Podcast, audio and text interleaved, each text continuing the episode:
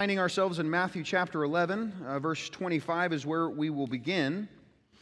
Uh, in the passage, we are invited into an intimate prayer between Jesus and his Father in heaven. The prayer itself is voiced not for the benefit of Christ or of benefit of the Father. Their communion was perfect and pure. There was little need for Jesus to actually voice his prayer to the Father. He was always in perfect communion.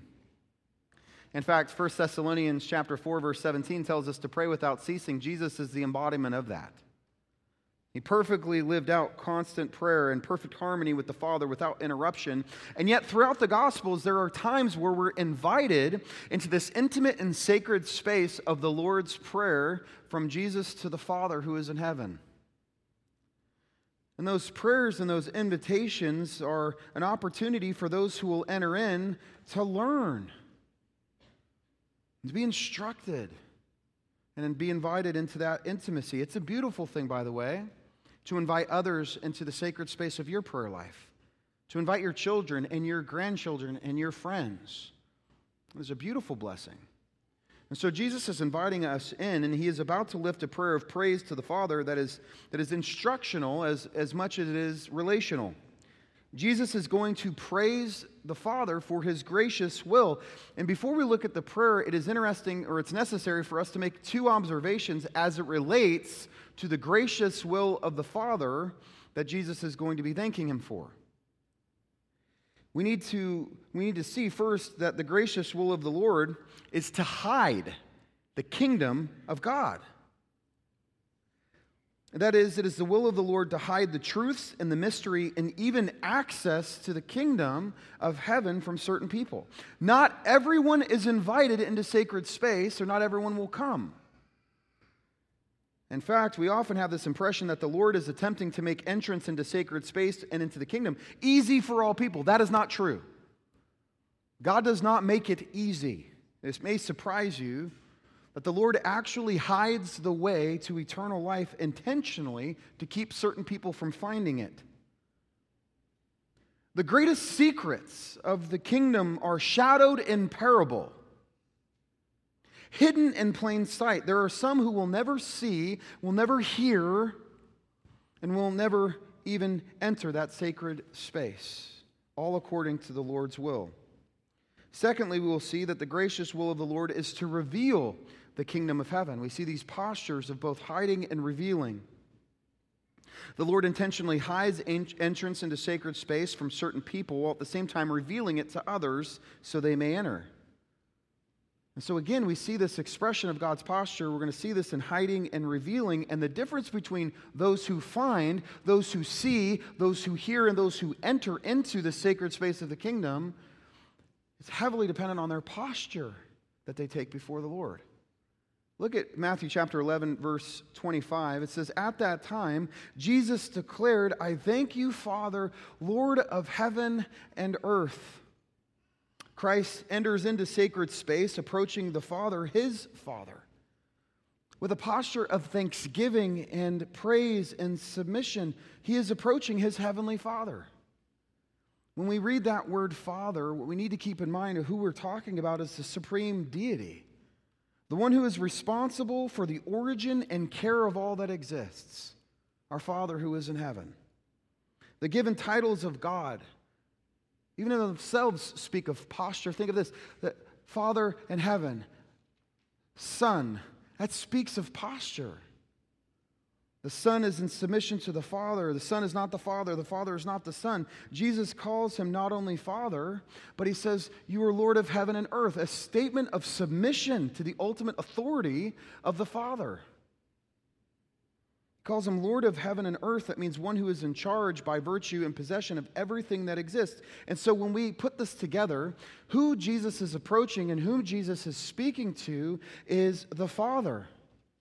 Our supreme deity, the one who is responsible for the origin and care of all that exists, who possesses with complete authority all that he has created. He is the Lord.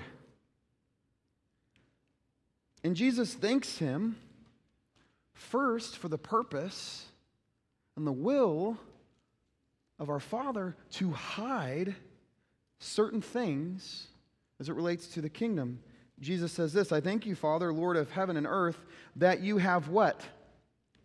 Hidden these things from whom? The wise and the understanding.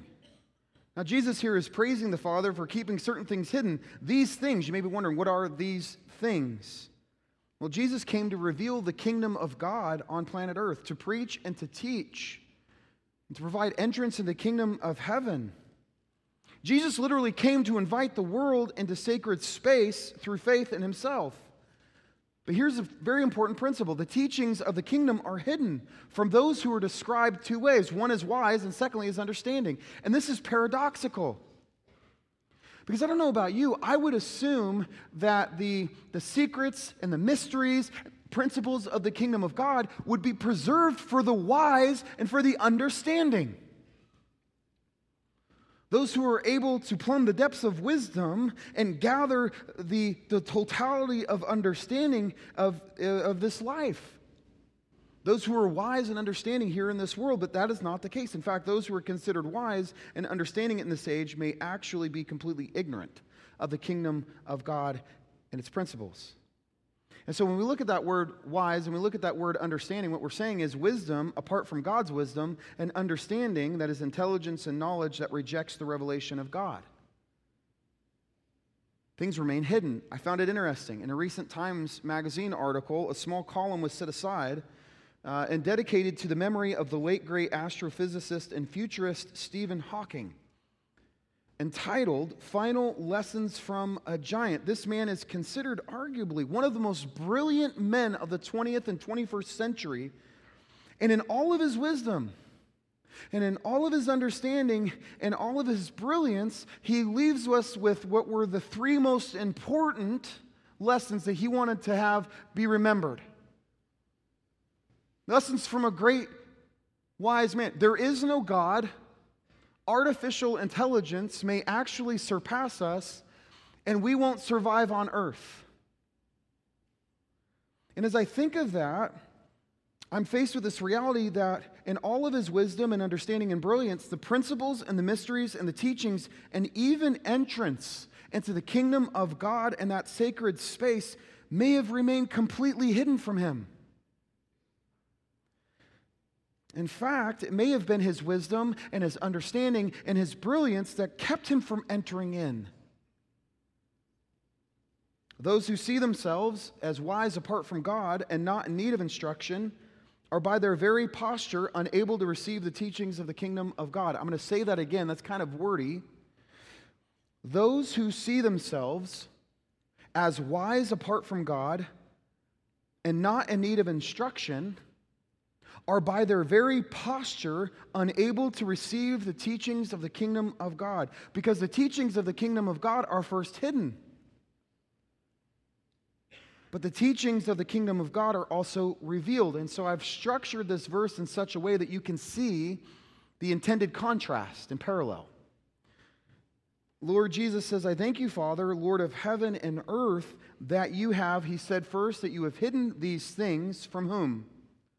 The wise and understanding. But then he also says, I thank you, Lord of heaven, that you have revealed these things to whom? To little children.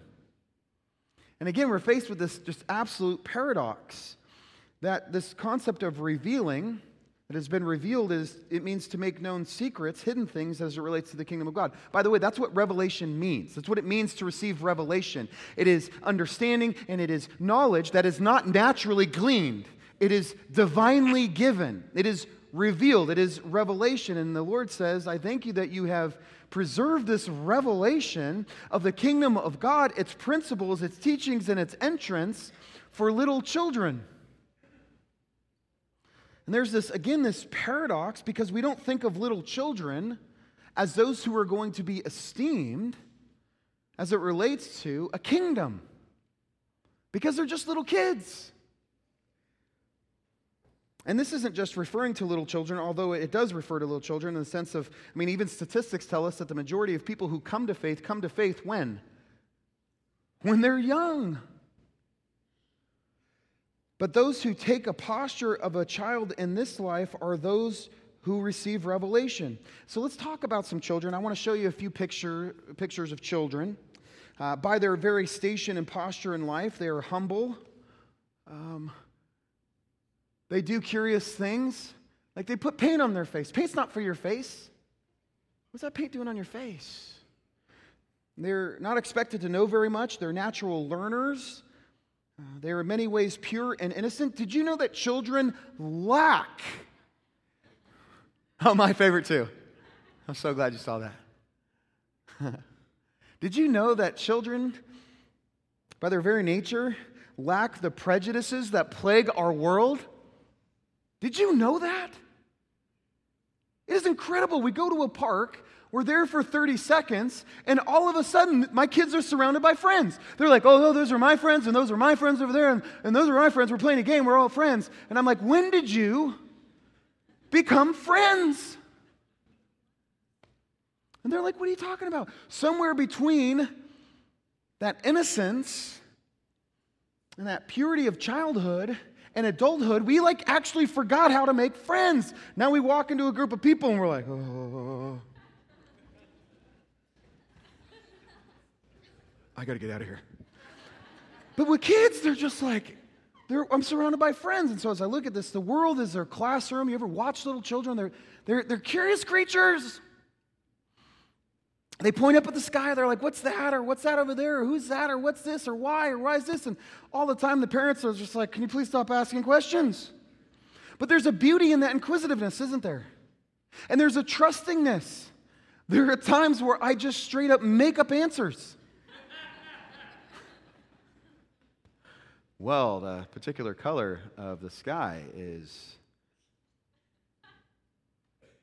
God takes a paintbrush out and. Uh, Every morning, he just paints the sky. Oh, okay. There's, a, there's an innocence and a trustingness of children. In fact, the Lord Jesus, when speaking of the kingdom, used a living illustration. This is fascinating. Look in your Bibles to Matthew 18, verses 1 through 4. Because Jesus invites a, a living child to be this living illustration, true paradox. The kingdom versus uh, the kingdom of this world versus the kingdom of God. So at that time, the disciples came to Jesus saying, Who's the greatest in the kingdom of heaven? That was always their grind. They're like, Who's the greatest? Which one of us? They were always pecking to be at a higher standing than those around them, than their other disciples. They were always looking around, going, oh, I'm probably more important, I'm probably more valued, I'm, I'm probably more gifted. And in fact, Jesus, right before the cross, had to put down a discussion where they were still asking, Who's the greatest? And so Jesus, interestingly enough, in face of this question, brings a child into the circle and listen to what he says. This is, this is blowing my mind. I have read this before, but it's, I don't know if you've ever read something in the scriptures and you read it and you're like, well, I've never really read that. Not really. Not heard it or seen it or seen it. Jesus said, Truly, I say to you, unless you turn and become like a child, you will never you will never enter the kingdom of heaven. Did you all read that? Unless you turn and become like a little child or little children, you will never enter the kingdom of heaven because whoever humbles himself like this child is greatest in the kingdom of heaven. And again, we see this paradox. In the kingdom of this age, who are considered, okay, so just out of curiosity, the kingdom of this age and the kingdom of this culture, who is considered the greatest? What, what qualifies somebody as great in our culture? Money, what else? Success, power, yes.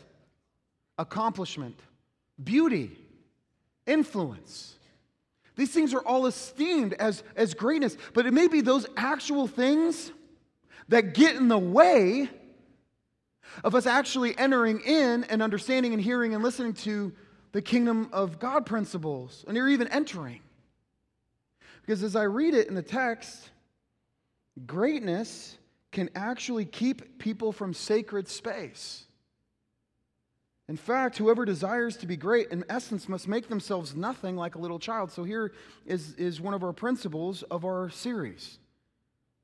To enter into sacred space, we must become like little children. It's mandatory. If we are going to even enter the kingdom of God, we must approach as little children. And this is, of course, highlighting the admirable characteristics of childhood while not advocating the least admirable. For example, we're not called to be childish or selfish or demanding. There's nothing spiritual about a temper tantrum or biting or tugging a classmate's pigtails. But there is to be an innocence and an inquisitiveness and a humility and a trusting spirit from those who enter into the sacred space of the kingdom. In fact, some of the wisest of this age will never be recipients of the revelation of the kingdom because the brilliance themselves, their posture, keep them from receiving it. And we see it throughout the Gospels. In fact, it's those who approach Jesus in humility, with curiosity and openness. They're the ones that, for whatever reason, they see, they hear, and they enter. But it's those who approach Jesus from this posture of being an authority figure or being an expert in the law or those who are teachers and leaders and rulers and kings, it's like these things, this revelation is kept from them.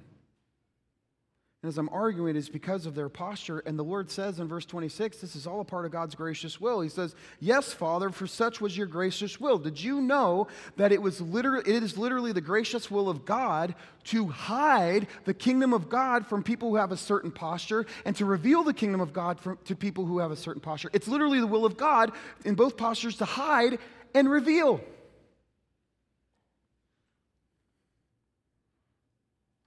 His will is to reveal the mysteries of those who approach in a posture of a child with humility. And so now Jesus moves fluidly from prayer to instruction, and I hope that we're engaged. I hope we're listening. Because in verse 27, the Lord Jesus says this All things have been handed over to me by my Father. We've already established who the Father is. And when, the, when Jesus says all things have been handed over to him, class, what does that mean? What has been handed over to Jesus? Brilliant.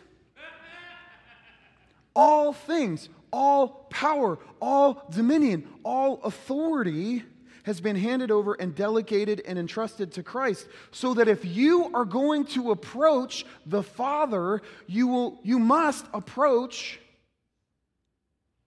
through Christ the Son.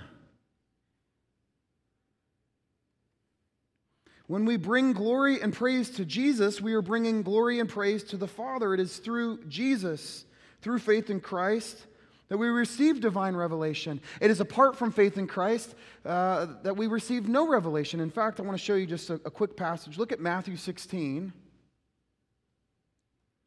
This is fascinating to me. Because apart from divine revelation, all we are left with is conjecture. As to the person and nature of Christ, or the concepts of the kingdom. I don't know if you've ever sat with somebody who, who is not uh, spiritually enlightened, they have not received revelation. They try to describe who God is and what a relationship with God looks like and even what his purposes and plans are on earth. And they, they don't, it doesn't make any sense. So I'm sitting there, I'm listening, I'm going, wow, you don't really know. Because they haven't had revelation. Now, when Jesus came to the district of Caesarea Philippi, he asked his disciples an interesting question Who do people say that I am? It's fascinating. And you see the conjecture. It's, they said, some say John the Baptist, others say Elijah, others Jeremiah or one of the prophets. He said to them, But who do you? Who do you say that I am? And Simon Peter replied, Well, you're the Christ. You are the Son of the living God. How did Peter know that? Through revelation. And for Peter to have received that revelation, we have to argue from what we've already looked at, he must have taken a posture of a learner like a child. He approached Christ in a humble posture, and revelation was given to him. In fact, Jesus says this. He says, Blessed are you, Simon Barjona, for flesh and blood has not revealed this to you, but my Father who is in heaven. Apart from divine revelation, all we're left with is conjecture. Some say John the Baptist, others Elijah or Jeremiah. We see that same stammering in our culture today. Who is Jesus? Well, some say he was a good moral teacher, others say he was absolutely a lunatic. Some say he's a complete figment of religious writing, but Peter is able to rightly discern who Jesus is through revelation. no one is able to rightly discern the person and nature of Christ or the person and nature of the Father or the person and nature of the Holy Spirit, our triune Godhead, apart from divine revelation. And that divine revelation is not revealed to all people. In fact, by our very posture, we may be kept from revelation. Look back at Matthew 11, middle of verse 27. Jesus continues. He says, No one knows the Son except the Father. And no one knows the Father except the Son, and to anyone whom the Son chooses to reveal him. Who does the Son choose to reveal the Father to? Those who approach him like what? Like little children. So, as we've uh, uh, seen, it's essential uh, for us to receive revelation from God. It really depends on our posture. If we approach Christ in our own wisdom and our own understanding, we've got things figured out, we don't need God, we don't need revelation, guess what? It will not be revealed. But if we approach Him in the posture of a child, seeking, humble, teachable, trusting, these things will be revealed to us. And I want us to see this. This is very important. Because though things are hidden and things are revealed, the invitation goes to all people. But only certain people receive the invitation. Jesus is going to uh, issue an invitation to the weary of earth. And we're going to see, and I've seen this in my life, it is so, so difficult. It seems almost impossible for the wealthy and the wise and the understanding of this age to enter into the kingdom of heaven.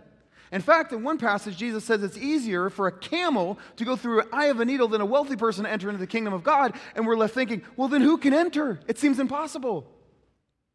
To which Jesus replied, What is impossible with man is possible with God. But I will tell you, for a rich person who, who by their wealth is their identity, or by wisdom of this age, or by understanding, there has to be a forsaking to, to enter. And so Jesus is going to issue an invitation to the wise, the wealthy, the understanding, and those who are like ch- little children, but the only people who are going to receive the invitation are probably those who, who are humble. We must be willing to admit. See, to receive this invitation that we're going to look at, it's not only essential that we come in the posture of a little child, but it's also essential that we're willing to admit some things that are that are really difficult to admit. And so I need a couple of guys, can a couple of strong men. Tommy, can you help me get this up here? You and Bruce, can you guys bring me up my whiteboard? Come on. Yeah. A couple of good looking dudes. A couple of stud muffins. Servants of the highest order. Thank you. No, right up here. Come on, straight up. Nice. All right, hand of applause for these strapping men. So what we're going to do is we're going to look at this invitation and we're going to I'm going to introduce you to a couple of people. But before we meet these people, verse 28, Jesus says, "Come to me." So here's this invitation to earth. And we've already established that those who are going to come are those who take the posture of a child but also those who are willing to admit some things. He says, Come to me, all you who labor and are heavy laden, and I will give you rest. Literally, verse 28 begins with not just come to me, but come here! Exclamation point. Come on! Exclamation point. Come to sacred space to find rest for your soul. To all who are willing to admit their need. You must be willing to admit that you are weary that weariness is speaking of exhaustion. It's not just physical, it's emotional, it's spiritual, it's psychological exhaustion. The tirelessness of our life, trying to find satisfaction through some other means, ending up exhausted. Come. Also, those who are willing to admit their need, those who are under the pressure, being crushed, who labor under the weight of the burden of this life, come to Jesus. This is an ongoing invitation. It is not only an invitation into salvation for eternal life, but it's an everyday invitation to come and find rest for our soul. So I want to introduce you to a couple of people. Um, they're, they're interesting folks. Because we've already established that you got to come with this, this heart of humility, and, you, and to come, you also must be able to admit need, which is a toughie. This is a tough one. So I'm going to introduce you to the first guy. Um, this is Got It Together Gary. Um, my boys asked if, well, they asked if he had a unibrow. Um, okay. So here's Got It Together, Gary. And when I say Got It Together, Gary, um, together, oh man, this is awful. Together, that is just the worst writing. Okay, so I'm going to write that again. Got it together, who? Okay, and so when I say got it together, Gary, I'm going to then go because Gary has got it together. Yes, got it together, Gary. And then his friend, this is, I know you guys are just blown away by my artistic ability here. Um, this is sure footed Susie. And sure footed Susie, uh, oh, she has no face, no eyes. Poor girl, right? No face. Um, but, but Susie is sure footed. So Gary has, uh huh, and Susie is. So let's describe Got It Together Gary and sure footed Susie. Okay, so let's throw out some ideas. Describe these, these people for me. Okay, nine to five. You, Kevin, what else? Organized, or the appearance of it. Organized. Hooked on phonics did not work for me. Okay, what else? Independent. What else? What? Confident. What else? What's that? Wise, understanding. They can fluidly move from a conversation of aerospace to then the Kardashians, right? They're wise. Pretty impressive people. So, what's interesting is got it together Gary and sure footed Susie, uh, the nine to five, the organized, independent, confident, wise, and understanding, by their very posture, may be kept from sacred space and may be kept just by their very approach to life from true rest for the soul. To come to receive this invitation, we must approach in this posture of a child, but we must be willing to admit that we don't have it all together. In fact, that we're not sure footed. And when we come in this posture, we come into sacred space and we come and really will find rest for our souls. And so here are the two principles. To en- enter into sacred space, we must, we must become like little children. In fact, Jesus said, unless you become like, you will never enter. And to enter into sacred space, we must be willing to admit our need. We must be willing to say, look, I don't have it together and I'm not sure footed. No matter what I try to project to the rest of the world, by the nature of receiving this invitation, I am confessing that I don't have it together. And so we'll pick up right here next week. Uh, we will be talking about these two individuals quite a bit, but a few applications for us this morning. The first one is, is simple, and this is really between you and the Lord. I, I have no idea what's going on because there's times where we project a certain image to the world, but that's not who we really are, is it? Because if truth be told, we're an entirely different person behind closed doors. And that projection is not who we really are. And so the question is what is your posture before the Lord? I'm not talking about other people yet. But what is your posture before the Lord? Is it a wise and understanding posture? Do you have all your stuff together? If you are wise and you know everything you need to know, and you have all the understanding that you possibly need, and you got all your stuff together, you will never, never see a need for Jesus. Ever.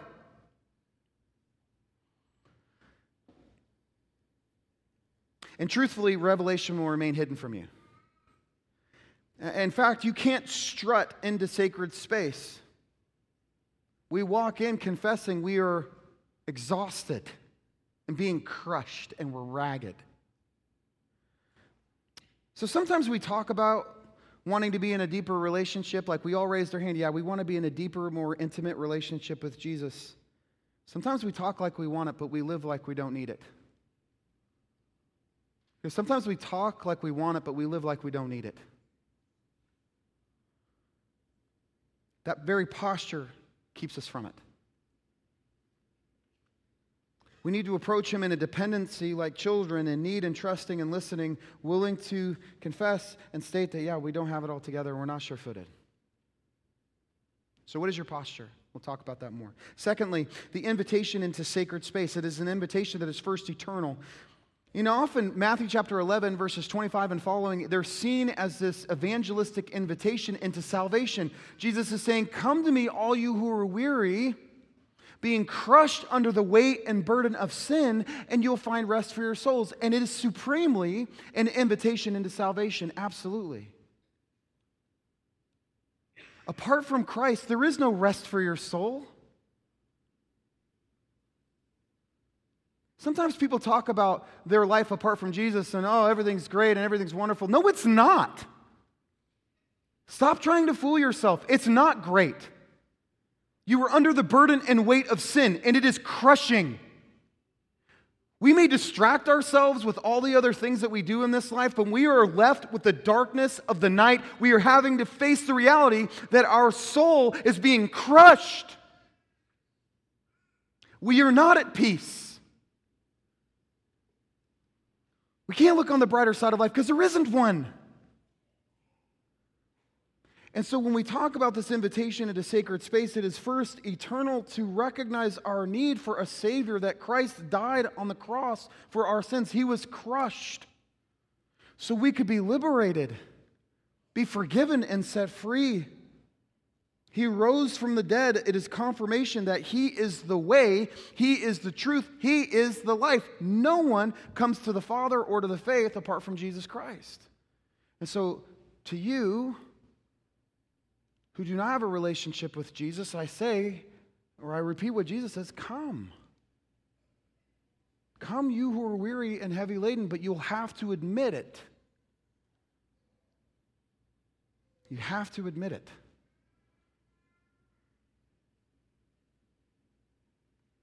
Willing to say, I'm in need. But it doesn't end there. Because the Christian life is not a, a statement of, yes, I'm broken, I'm weak, but now I'm strong. It is a continual willingness to say, no, I'm utterly and woefully dependent. And Jesus' invitation to come, I need it every single day because I am weary and I am heavy laden. In fact, I am ragged. And so we are invited every single day into this sacred space. And so during the course of this series, I hope we come to realize that this invitation is not just an invitation to salvation, but it is an invitation for our daily life to come who are weary and heavy laden, and you will find rest. And I'll tell you, family, you want to know what rest is? You want me to define it? I'm going to give you this, I'll give you the tip right up front. Want to know what rest is for your soul? Y'all ready for this? Not just Jesus. Because the answer to every question is Jesus in church. True rest for your souls is true intimacy with Jesus. And family, there's a massive difference between having a knowledge of Jesus and having a deep and intimate relationship with Him. I was talking to the boys just during communion. Sometimes that practice becomes religious, but it was supremely relational. Jesus was in a relationship with his disciples. He broke bread with them in an intimate meal, and they shared and they ate and they drank. It is a relationship. And I am worried that in all of our religious practices, we are not any closer to an intimate relationship with Jesus. But we desire it. And I believe over the next six weeks, Jesus is going to reveal more and more of what that looks like for us to enter in. Because, as we already said, I'm just curious how many of you would like rest for your soul? Jesus says, Come. Let's pray. Lord Jesus, we thank you for your grace.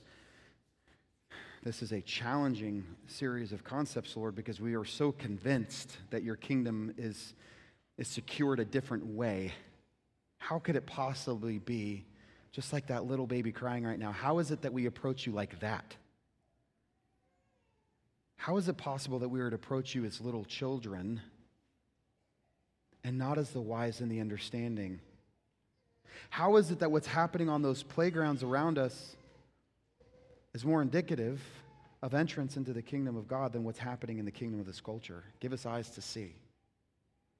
To you today who have never received Jesus' invitation into salvation, please hear this. you are not okay. Please do not allow the world to convince you that you're okay apart from Jesus. You are not.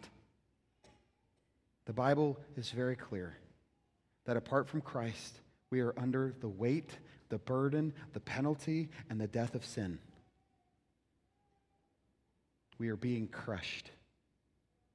Jesus invites you to come to him. But you must be willing to admit that you were weary and that you were heavy laden and you're in need of rest. If that is where you're at today and you're ready to receive Jesus in the quietness of your heart, tell him, Lord Jesus, I believe. I am crushed. I am burdened. Please, Jesus, save my life. I want to enter in. If that is your heart's prayer, the Bible declares that you've passed from death to life. You are now a citizen of heaven. Welcome to the family. And then for those of us who are, are believers and we're, we're walking out this life, please understand Jesus is telling you to come. And so, Lord Jesus, I pray that we would confess our need, our weakness, and we would approach you in humility because we are so hungry, so desperate for rest. Jesus Christ, you are the way, the truth, and the life. No one comes to the Father or to the faith or to rest apart from you. And so we come and we approach. In your name we pray, Jesus. Amen. Again, over the course of the series, we'll unpack more and more of that. But I have a few announcements. I want to say thank you to all of our volunteers. How many of y'all volunteered for Trunk or Treat? Passed that little bubble.